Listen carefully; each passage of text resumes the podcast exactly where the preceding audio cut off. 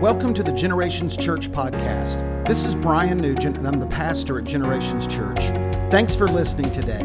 We have a guest speaker with us, and we hope that this message is an encouragement and blessing to your life. For more information about Generations Church and its ministries, check out our webpage at gctlh.org or follow us on Facebook, Instagram, YouTube, and Twitter. Uh, I'm excited this morning uh, to introduce a friend of mine, uh, Jacob Jester. Um, he's a missionary kid. He was raised in Africa. His parents were missionaries. He was raised in Sierra Leone. Uh, later in his life, he, uh, his parents transitioned to Senegal, which is one of the new countries of missionaries that we are supporting. And uh, after that, he goes to Central Bible College, feels the call of God. He starts a long season as an evangelist, which is where Jacob and I, in my previous job, Jacob and I met, and uh, he did several camps and some things for me when I was uh, in Kentucky. After that season, and I'm not going to tell all of his story, he'll tell some of that he planted planted a church in Phoenix, Arizona, and uh, it was doing well, it was thriving. But always know God's call never leaves you. So even though you're living in the golf course capital of the world, you know, uh, he started feeling this nudge and this tug. And he's going to talk to you about that this morning about the continent of Africa. It is the African continent is important to us as believers, but also we have a number of people that attend our church that are uh, native to Africa, and we want you to know that your continent and your people are important to us, and we're going to do everything we can to get the gospel uh, to Africa. So, would you welcome to Generations Church my friend, missionary Jacob Jester?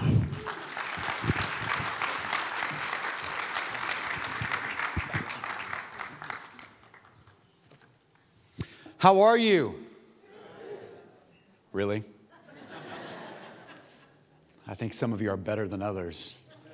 I know it's a cold morning in Tallahassee, but I, uh, when I came down here, we, we base out of Springfield, Missouri for the time being. And when I came down here, it was uh, 16 degrees when I got in my car to drive to the airport. So that's actually cold.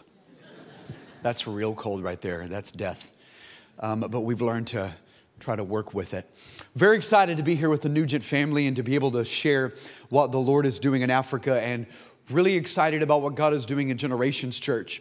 In fact, we have been one of your partners. You have been one of our partners now for a few months, and we're very grateful for the investment and the intentionality for missions that Generations Church has worked to be a part of. So, thank you for your investment. Thank you for your generosity in what God is doing through Generations Church across the world to support monthly 107 missionaries is no small task. You need to understand that is no small investment. And the fact that you are standing with so many around the world makes a huge difference. And I want to thank you from a missionary for what God is doing. So at some point today, take your hand and do this. But of course, we know that God is doing that through you. Amen. But let's be funny. So, I want to talk to you today, and I want to share a little bit of our story, and you can already see the picture of my family on the screen. But what I want to do today is very simple. I want to share with you about what God has done in us that has allowed us to be able to do what we're doing today, with the hope and the anticipation that God will speak to many of you today to do the very same thing. There's a reason why this Sunday is called Send Sunday, because it's not just about staying Sunday, it's about sending people. And the fact that is, if we're going to be senders, we need to begin to believe that God can send people through us, but that God could send us.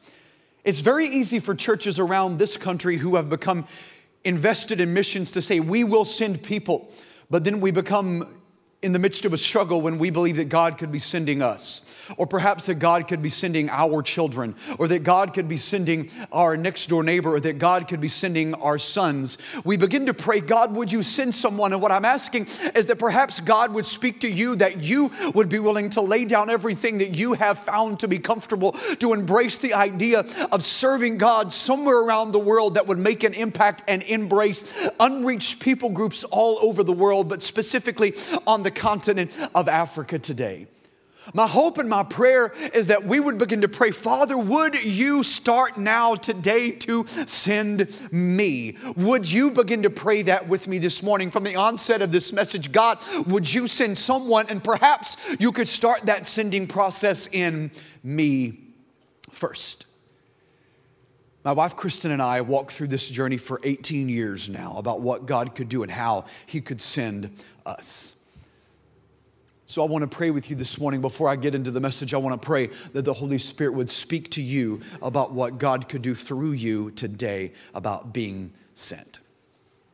Father, I ask that you would begin to move upon us from the very onset of your word. Father, I pray that grace and mercy would flow down from us even in this moment, God, that you would speak a life, that you would speak encouragement, that you would speak your anointing and your promises. Father, we give you the praise, we give you the glory, and we give you all the honor. They belong to you now in this moment. In Jesus' name we pray. And everyone said, Amen. If you have your Bible, would you turn with me to the book of Ezekiel, chapter number 37, verse number one? The book of Ezekiel, chapter 37, verse number one. It should also be on the screen.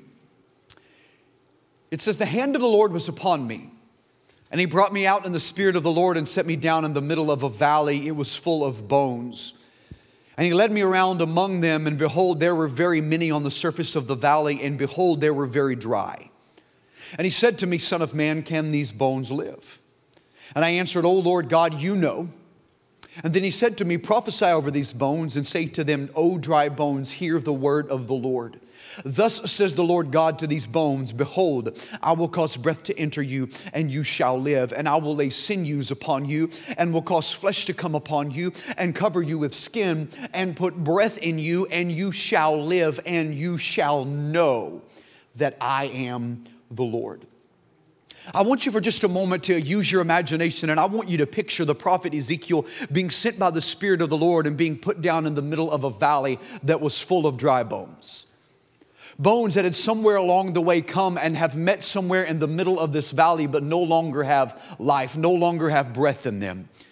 And I want you to, for just a moment, to imagine this, this scenario and the setting of what it must have been like for the prophet Ezekiel to go standing in the middle of a valley of dry bones and then beginning to ask the Lord, Can these bones live?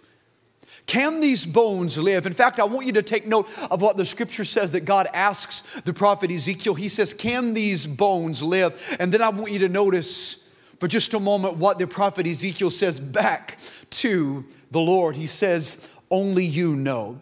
I want you to understand that right now, in this moment, in the hearts of many of you in this place, I believe that the Holy Spirit wants to begin to ask you, can these bones live? It's more than just the city of Tallahassee and the state of Florida and the country that we live in. But see, you and I have been sent by the power of the Holy Spirit to stand in the middle of a valley of dry bones. And right now, in this moment, God is asking Generations Church, can these bones live? Can your family live? Can America live? Can the continent of Africa and the world experience a move of God that changes and shakes us from our core.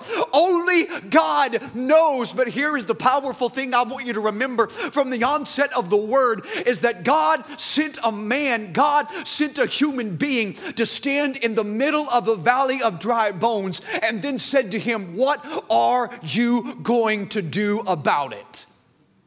What are you going to do about a world that needs to know Jesus? What are you going to do about the continent of Africa with 867 unreached people groups? What are you going to do about the most urbanizing, the fastest growing, the youngest continent on the planet? What is your approach to an unreached world that needs a very real God? God said, Can these bones live. And the prophet said, Only you know. When I was seven years old, my, my dad had a dream. He, he found himself in the middle of a dream and he, he was on an airplane. What was interesting about this dream is my dad was on an airplane, but he didn't know where he was and he didn't know where he was going. So, in his dream, he was trying to orient himself to the sitting and the surrounding and the scenario in which he was finding himself. And he, he, he landed the plane. The plane landed on an airstrip. And my dad, in his dream, got out of the airplane. He saw at the bottom of the stairs. And as he walked to the bottom of the stairs and put his foot down on the asphalt runway, he, he started to look around to see where he was. And he realized that he was standing on a peninsula. He looked around, realizing that he was standing on a peninsula trying to get his bearings, and he saw that on the other side, to his left, there was a bay of water. He looked out across the bay of water and saw that on the other side of the bay of water were mountains that rose up from where the mountains met the beach, and there was a city that rose up on the mountains on the other side, and he could see twinkling lights from the city on the other side of the bay. Very next morning, he woke up and he ran to my mother and he said, I believe that the Lord is calling us into missions, and I think the Lord has shown me where we're going to go. And my mom, she laughed out loud. She said, Well, you go, I'm gonna stay. And so my dad began to pray for my mother. He began to pray. He would say, Lord, I pray for my wife. I pray, God, that you would speak to her. God, I pray that you would speak to her about the situation. I know that you're calling us into missions. He would pray on his knees every day for my mother that God would speak to her. And my mom, she prayed too. She said, Jesus, I have no idea what crazy thoughts are getting into my husband's head, but I pray right now in the name of Jesus that you would begin to let those thoughts be removed from his mind. My mom and dad tried to cancel each other out. They prayed, they tried to cancel each other's prayers, thinking that maybe one of them would be heard more by God, that perhaps the Lord would hear to them in a more powerful way. See, I have you to, to understand for just a moment as I get into the message that I'm the father of three amazing children. And I know from a parent's perspective that we don't always know what to say to our kids, do we? We don't always have the best answers for our kids' questions, do we? Especially when my kids try to defy my authority because I feel like I'm a pretty authoritarian person. Not really. I don't even have an intimidating look when I try to intimidate my children. I try to bug my eyes, my eyes don't even bug very good. And I tell my kids, I need you to go take out the trash. And they say, Well, why? Well, I'm need you to go downstairs and I'm gonna need you to clean up your room. Well, well, why? Because I'm tired of feeling sad when I go down there. I'm tired of going down to the basement and finding ramen that's returned to its natural state. Ramen returns to the state that it came from, which makes me wonder why we put that in our bodies. And I find myself trying to tell my kids to do something, and the question that they ask me is why. See, we don't always have the best, most articulated responses to our children's questions, do we? And I wonder to myself from time to time why I've started to say to my kids the very same thing that my mom and my dad said to me that frustrated me when I was growing up. I need you to go and I need you to make your bed. Well, why? Because I said so. That's why. I feel like in that moment I should drop the mic and walk away because I said so. And it frustrated me when my mom and dad said that to me, but here I am saying the very same thing to my own children. And this is what I've learned about the, the words because I said so and the frustration behind it. It's because because I said so has no explanation. Because I said so is filled with ambiguity. And because I said so has to rely on trust and belief. We have to believe in our relationship with our sons and daughters that there is implied trust and understanding, which takes me back to our scripture for just a moment. It says, The hand of the Lord was upon me. What you and I are seeing in this moment is one of the most intense, dark, and powerful moments in all of the scripture. And because I like to use my imagination, I began to wonder to myself what Ezekiel saw standing in the valley of dry bones. And as I peel back the layers of the scripture and begin to find the missional aspects that speak to you, that speak to a generation, this is the first one I want you to be reminded of. Every purpose has power, but only if put into practice. Every purpose has power, but only if put into practice. This is what I mean. It means that if we have a Sunday at Generations Church and we talk about the power of sending and talk about the power of the faith promise to send 107 missionaries around the world and to have a vision that begins to believe that we can reach people all over the world for the gospel among unreached people groups to plant the church, a healthy church within walking distance of every African, and yet we do not find our purpose in that and begin to invest in the vision vision of the house of God, we may say to ourselves, we believe in the vision, but if there is no investment in the vision, then everything we say is merely lip service to a vision rather than the embrace of it and the investment into it. If you believe in what God is doing here, if you believe in reaching people around the world, then Send Sunday becomes what can I do to reach people around the world Sunday in my own personal context. If you have a purpose, then put your purpose into practice to invest in missions around the world for the sake of a man or a woman that has never heard the name Jesus before. See, it means I live my life on purpose in the order that God has given me to pursue the power of the Holy Spirit in my life to bring change to the world around me and the world that I may never set my foot. That is the power of missions. In other words, order implies that you and I have a place, a place where we do what God has called us to do, a place where we live that vision out. I love my children, but they have a way of critiquing me. Have you ever been critiqued by a 10 year old? Has a 10 year old ever looked at you and said, This is the problem? That happens to me with my own children. I was cutting my hair short on the sides because I'm prematurely gray, as you can see. And my son came to me one day and he said, That looks terrible. He said, You've got to grow your hair out. And I said, Fine, I challenge you. I will grow it out and then you'll be terrified. So I'm in that process right now. My kids always say to me that I'm eccentric. And I didn't really know what that meant, and that frustrated me a little bit because my kids would tell me that I was eccentric, but I didn't know what the definition meant to them. And I thought to myself, maybe it means because I picked them up from school with the windows rolled down and 80s music blaring. It's possible that's it. It's possible that I like to make every song sung in an operatic way because I find it delightful. Maybe perhaps, that's it. And then recently, my wife and I were walking into a store and we found a man. We saw a man as we were shopping who was also walking, pushing a shopping cart, but he was pushing it like this.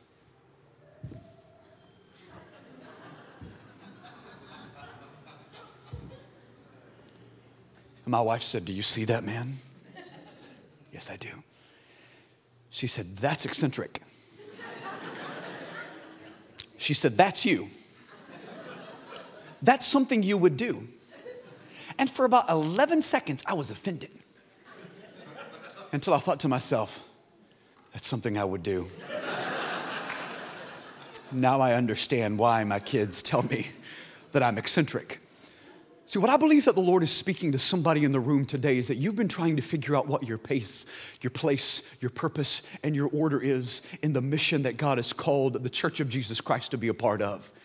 You've let other people try to tell you who you are. You've let other people try to define the expectations that God has placed upon you to tell you this is what you should begin to do. But if you do not know the order that God has given you to be a part of the global mission of God, then you will struggle every time you walk into a Sunday like this because you will try to understand what the church's expectations are to you, what the people's expectations are for you, rather than what God's expectations are to you. See, we are found in our purpose and our placement. We are found in our purpose, but see, God uses our purpose to place us into situations where we can begin to make the biggest impact that we were born to make. I am not at a disillusionment. I know that many of you will never set foot on the continent of Africa, but why wouldn't you want to make a difference in global mission? Because we have been called by the Church of Jesus Christ to make a difference not only only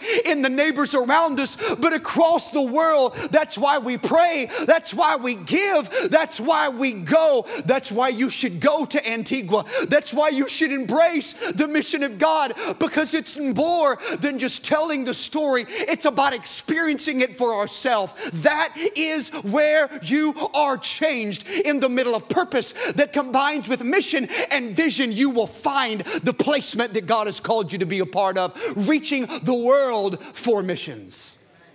To stand in the middle of a valley of dry bones and say to the Lord, What am I supposed to do here? And God says, Can these bones live? And you say, Only you know.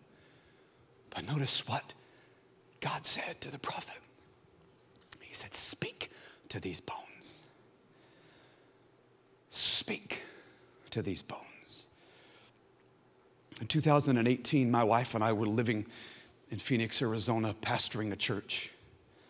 A church that we had planted, a church that we had started, a church that we had fallen in love with, a city that we had fallen in love with. And even though I was had spent hearts and lives of part of myself being in love with missions and in love with the continent of Africa, we, we weren't sure what the Lord was saying to us in the moment until the Lord began to speak to us personally about our mission. Until the Lord began to speak to us personally about our vision. And I remember when we had to set our children down on the floor in the middle of our living room and tell them what God was doing in us. And I remember holding my son Cruz in our arms, and Jude sat on the floor, and Indy was being held by my wife, Kristen. And we stood on the floor and we told our children we were letting go of everything and leaving everything that we loved for the sake of continent of Africa and 48 countries that are a part of our region. And immediately I could sense the fear and the trepidation in our children. Because I'm a statistics person, I began to tell them about statistics. I said, Did you know that we have 21 countries on the continent of Africa that have no Assemblies of God missionary? I said, I, I bet you didn't know because you're seven. I bet you didn't know that the continent of Africa is the fastest growing, the most urbanizing, and the youngest continent on the planet. I, I bet you didn't know that the United Nations predicts that by the year 2100, just 80 years from now, that the continent of Africa will triple in population size and be 4.3 billion people just in the next 80 years. I bet you didn't know that by the year 2035, that the UN predicts that one out of every four people on the planet will be an African. I bet you didn't know that. And in that moment, my sons and my daughter didn't understand the statistics. They just knew that they were getting ready to be ripped from everything that they knew to embrace the sake of the power of the unknown. Did you know that most of the time we like to say to ourselves that when we are at our best is when we are most comfortable? But you need to understand, as followers of Jesus, you've not been called to comfort in this life, as you and I have been called to follow Jesus, the promises of God have never been to have a life of ease and a life of comfort. In fact, sometimes the will of God is the most dangerous place that you can be. I've always been frustrated when people say that the safest place to be is in the middle of the will of God because I fundamentally disagree. The most dangerous place, oftentimes, to be is in the middle of the will of God. And as my family was embracing the call of God to serve on the continent of Africa, we begin to understand that for my family, family, for us, for the vision that God had placed in us, we must be willing to embrace danger and uncertainty and discomfort for the sake of the church of Jesus Christ. For 100 million people in the middle of Central Africa that have never heard the name Jesus, for the nation of Mauritania that hasn't had a missionary in 20 years, for the nation of Sudan that had to be completely disrupted by global war and had all of our missionaries expelled 10 years ago. Why? Because regardless of the struggle, there is still a God who looks at his church just like you and says, Can these bones live? And your answer to God may be, I am not sure. But what will you do when God says, Then speak to these bones? Speak to these bones. And the scripture says, Speak to these bones and say to them, Dry bones, hear the word of the Lord. Hear the word of the Lord. That's why missionaries leave everything that they have. That's why they go to Africa and Asia Pacific and Latin America. That's why missionaries leave what they know and they understand and walk away from their comfort to embrace the valley of dry bones because God has called them not to be a hero, but to speak to dead bones. And perhaps the Lord would say something like that to you today as Pastor Brent comes back to play this beautiful machine.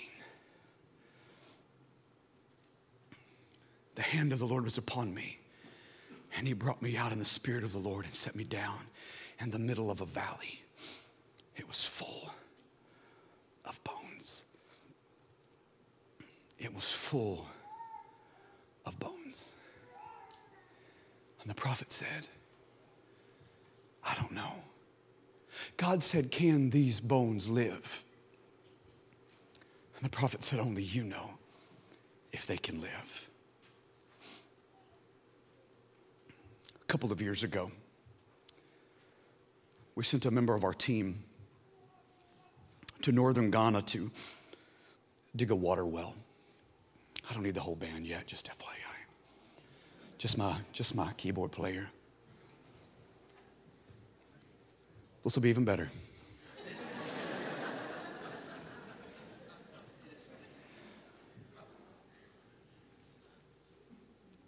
we sent a member of our team to northern Ghana to dig a, a water well. And so, what we knew that we were doing, we went to dig the water wells because the continent of Africa is the most water scarce continent on the planet. We like to say that water is life, but in Africa, we also see that water is death. There are pockets of places in Africa where young ladies, because it's mostly young ladies who have to walk through this experience, will, will go down to the water source. They'll go down to the river, or they will go down to the mud trampled, animal infested pool. And they will go to draw water, and waiting just below the surface of the water are crocodiles. And there are certain pockets and places in Africa where young ladies and some young boys have lost limbs because they have gone to draw water, because all the water is life. Water in the wrong place can be death. And so we went to northern Ghana to dig a water well because we recognized that this part of Ghana had been requesting one of our team to come and to dig this well. And there we were. A member of our team had gone to dug this well, but what we decided to do is that we were not going to leave physical water without leaving the living water. And so the determination was made to plant the church at the same time.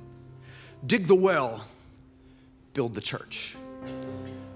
Give water and give Jesus at the same time. And so the water was dug. They began to dig into the northern Ghana red clay. And as the day came where the water was coming and the well had been built, people from all over the region came to be a part of this experience. They finally had a place where they could get clean water and they didn't have to go as far. They just came to that one place to get the water. And the church was established at the same time, and a man by the name of Timothy became the pastor. Pastor Timothy was zealous for Jesus. And it wasn't but just a matter of weeks that the church was full of people. The church was full of people because people were coming to experience water, and there was living water given to them at the same time. And a move of God erupted in that part of the region. And there was a moment that happened one day that changed the trajectory of the church. Pastor Timothy got a knock at his door. And he went and they opened the door, and there, standing in front of him, was a man who'd converted recently from Islam. He told Pastor Timothy, he said, I'm here because I, I want to be baptized. And Pastor Timothy was overjoyed and overwhelmed because he'd been waiting for this moment. He told him, he said, if you'll come back in two weeks, we'll have a baptism service, and I can't wait to baptize you. Pastor Timothy said goodbye, started to close the door, and when he did, the man put his hand there, pushed the door back open, and said, No, I'd, I'd like to be baptized now. Pastor Timothy looked around and he saw that there was no pool, there was no water source, but there was a well. And so he went and he put his hand on the spigot and began to pump the water, and the water spilled down onto the ground and began to make mud there in the clay of northern Ghana. And Pastor Timothy told the man to lay down in it. And he did. And he said, rolled around. And he rolled around. And he said, I baptize you in the name of the Father and of the Son and the Holy Spirit.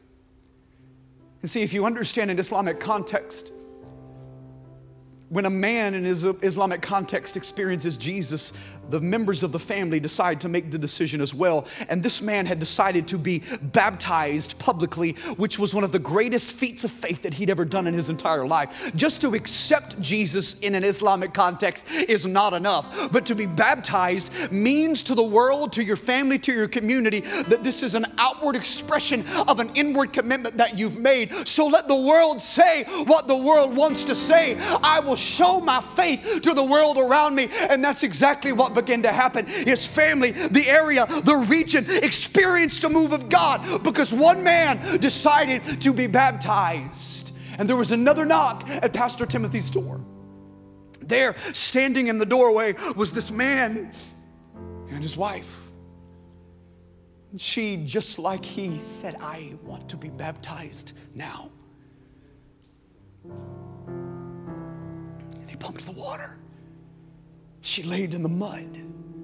In the name of the Father and of the Son and of the Holy Spirit, a move of God erupted.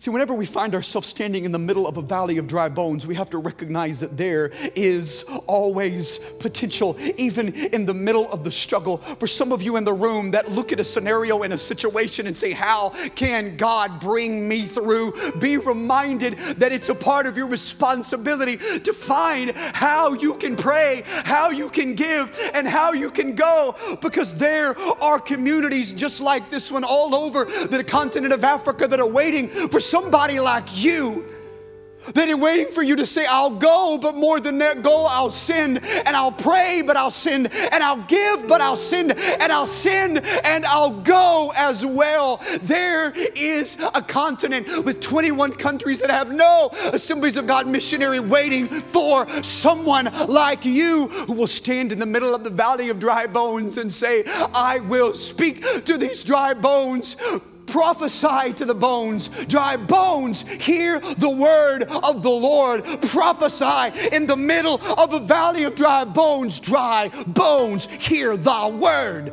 of the Lord. Your job is to preach the gospel. For some of you, your job is to go.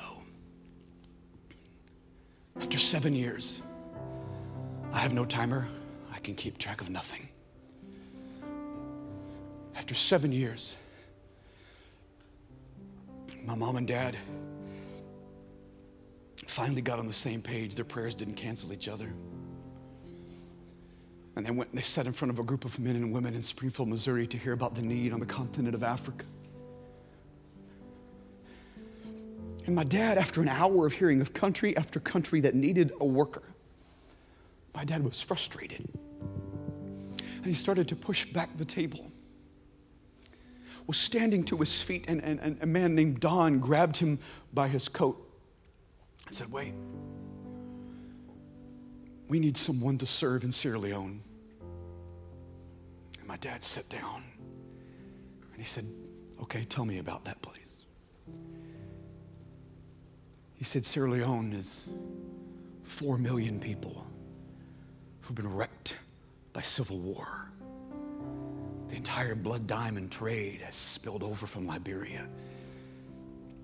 Child soldiers that have killed each other in the streets.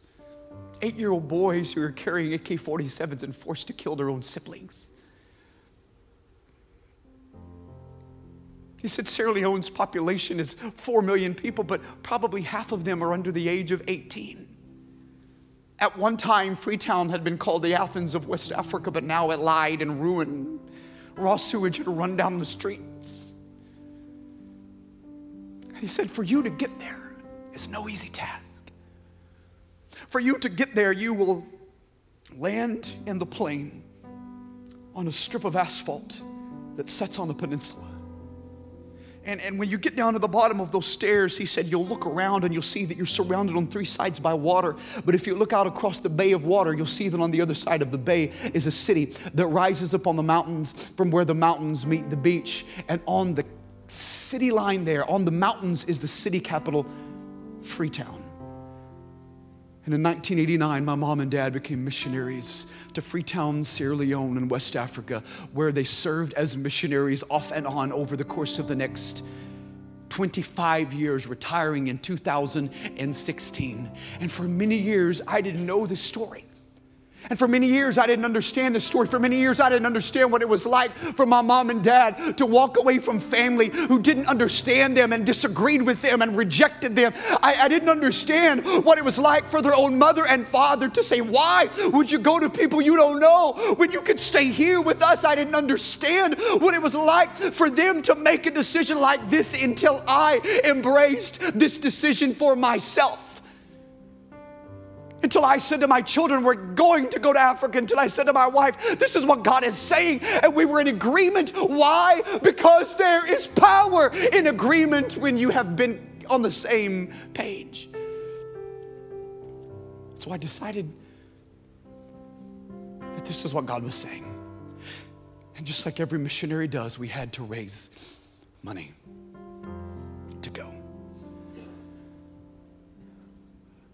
I looked through the minister's directory and I called a man just randomly named Pastor Gary. And I called Pastor Gary, and Pastor Gary listened to my spiel, my elevator pitch. And then finally, at the, at the end of it, he said, Don't worry, we'll stand with you. And here's why. He said, Because in 1992, he said, I was a youth pastor of a small church. And I was sitting in the audience when your dad came to talk about their call to Sierra Leone. And your dad said that everything's ready. We're ready to go. The Bible school that I'm going to teach at is ready to go. The people of Sierra Leone that desperately need Jesus. The harvest is plentiful, but the workers are few. I'm ready. I'm ready to go. I'm ready to be there. My family's ready to go. We have been preparing for three years to go to the place that God has called us to be. He said, I'm ready. But the finances aren't there yet. And this pastor said to me, he said, I determined in my heart right then and there in 1992 that a missionary would never come stand in front of me and have to say that I'm ready, but the people have not given the money yet. He said, So I'll stand with you because I know that you're ready and I want to be the one to send you. There are people in this room who are senders. There are people in this room that you are going to send. You're going to walk and you're going to look at this faith promise card and you're going to make a decision to send people around the world because you are a sender. Oh, bless the Lord. Bless the Lord for senders. Hallelujah. Bless the Lord for people like you who send 107 missionaries around the world. Thank you, Jesus. For people like you who say, I will send. I will make a commitment and I will financially sacrifice to send a missionary around the world to go to a place like Sierra Leone where my mom and my dad served before they went to Senegal to see a healthy church planted within walking distance of every person in that country because you and people like you are senders. And maybe you will make a commitment in your spirit this morning to say, I will never have a missionary stand in front of us again that will say, I'm ready no one has completely sent us yet. Be the sender that God has destined you to be because there are people just like Pastor Timothy who are ministering to people just like that today all over the continent of Africa who are waiting for you to send and are waiting for you to go. Oh, yes. Oh, yes. Some of you have heard God say, Go, and you haven't done it yet because your seat is comfortable.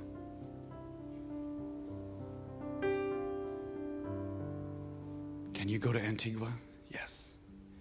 Can you come to Africa? You should. Be a prayer, a giver, and a goer. We're going to do something a little bit different, Pastor. We're, we, you know we're going to do this, but we're going to do something a little bit different. Samuel is going to come and we did talk. We talked. Samuel's from Nigeria. Nigerians are everywhere. There's always a Nigerian. There's always a Nigerian. And Samuel's going to pray in his native language in just a moment. He's going to pray for the peoples of Africa. I specifically want you to pray for something right now that I shared with Pastor Brian this morning. In northern Cameroon and in northern Nigeria, we have no worker, no assemblies of God worker. And that area is the largest grouping of unreached peoples in all of Africa. There are 100 million people in that area who have no access to the gospel and have no one working among them from our fellowship. So, Samuel, I'm going to ask you to pray that God would send workers there. And you know what? More than that, I'm going to pray that God calls some of you to respond to that need right now in Jesus' name. In the name of Jesus, I pray that now, in the name of Jesus, that somebody in this house would say, Yes, I will go. Yes, I will go. Yes, I will go. Yes, I will go. In the name of Jesus. Samuel, would you pray? Or I'll be praying in my language, in Yoruba language, and the prayer is just to pray for the continent of Africa and to pray that the Lord will send um, missionaries, that the Lord will empower the pastors and the preachers of the gospel in all the regions. Olúwa dúpẹ́ àfi ọpẹ́ fún orúkọ yín. A dúpẹ́ fún orílẹ̀-èdè Áfíríkà. A dúpẹ́ torí pé ẹ fẹ́ gbé orúkọ yín ga ní gbogbo orílẹ̀-èdè. Olúwa gbàdúrà fún gbogbo gbogbo orílẹ̀-èdè ní Áfíríkà. A gbàdúrà fún àwọn olùṣọ́ àgùntàn. A gbàdúrà fún àwọn ajíhìnrere. A gbàdúrà fún àwọn tó ń ṣiṣẹ́ ìyìnrere ní orílẹ̀-èdè Áfíríkà. A gbàdúrà pé agbára yín ó máa wà pẹ̀lú wọn.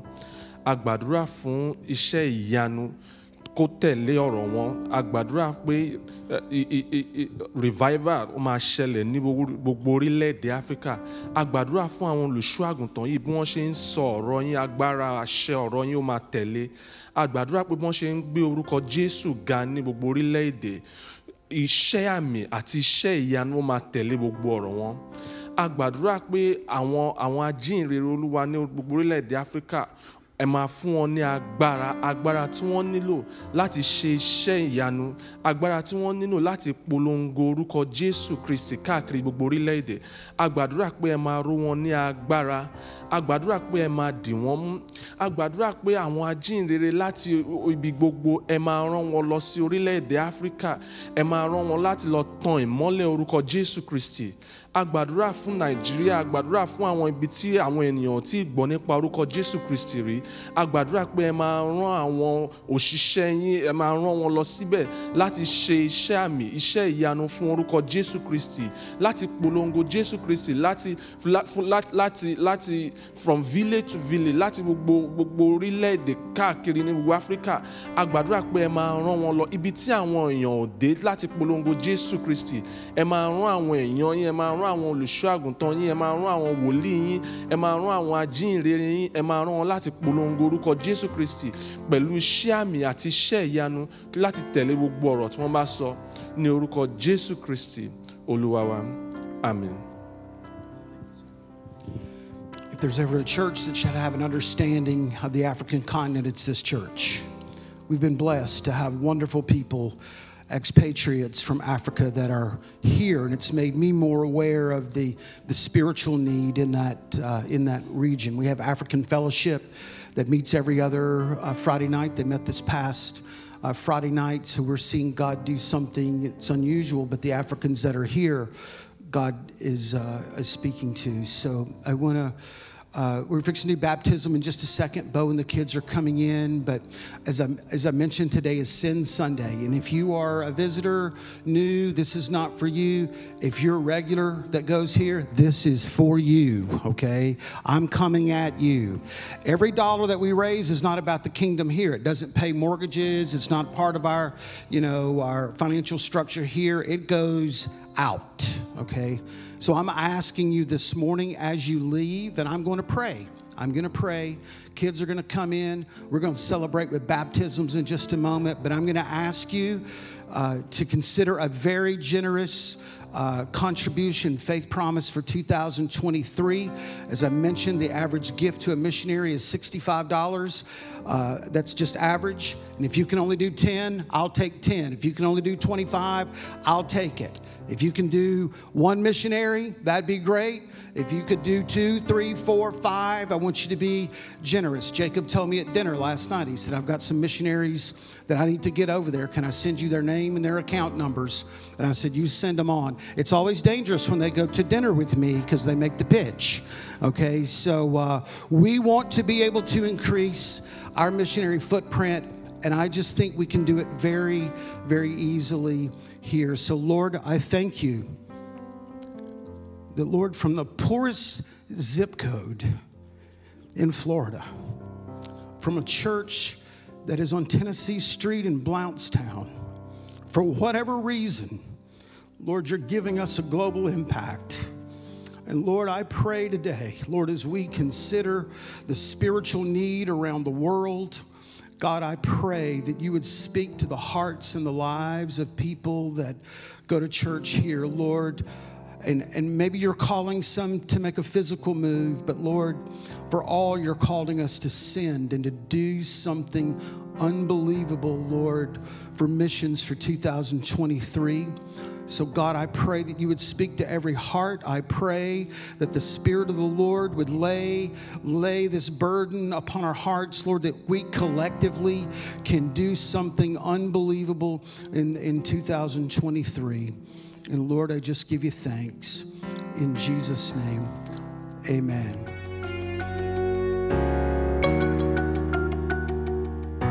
Thank you for listening to the Generations Church podcast. We hope you enjoyed the message today and pray God's greatest blessings on you. For more information about Generations Church and its ministries, check out our webpage at gctlh.org or follow us on Facebook, Instagram, YouTube, and Twitter.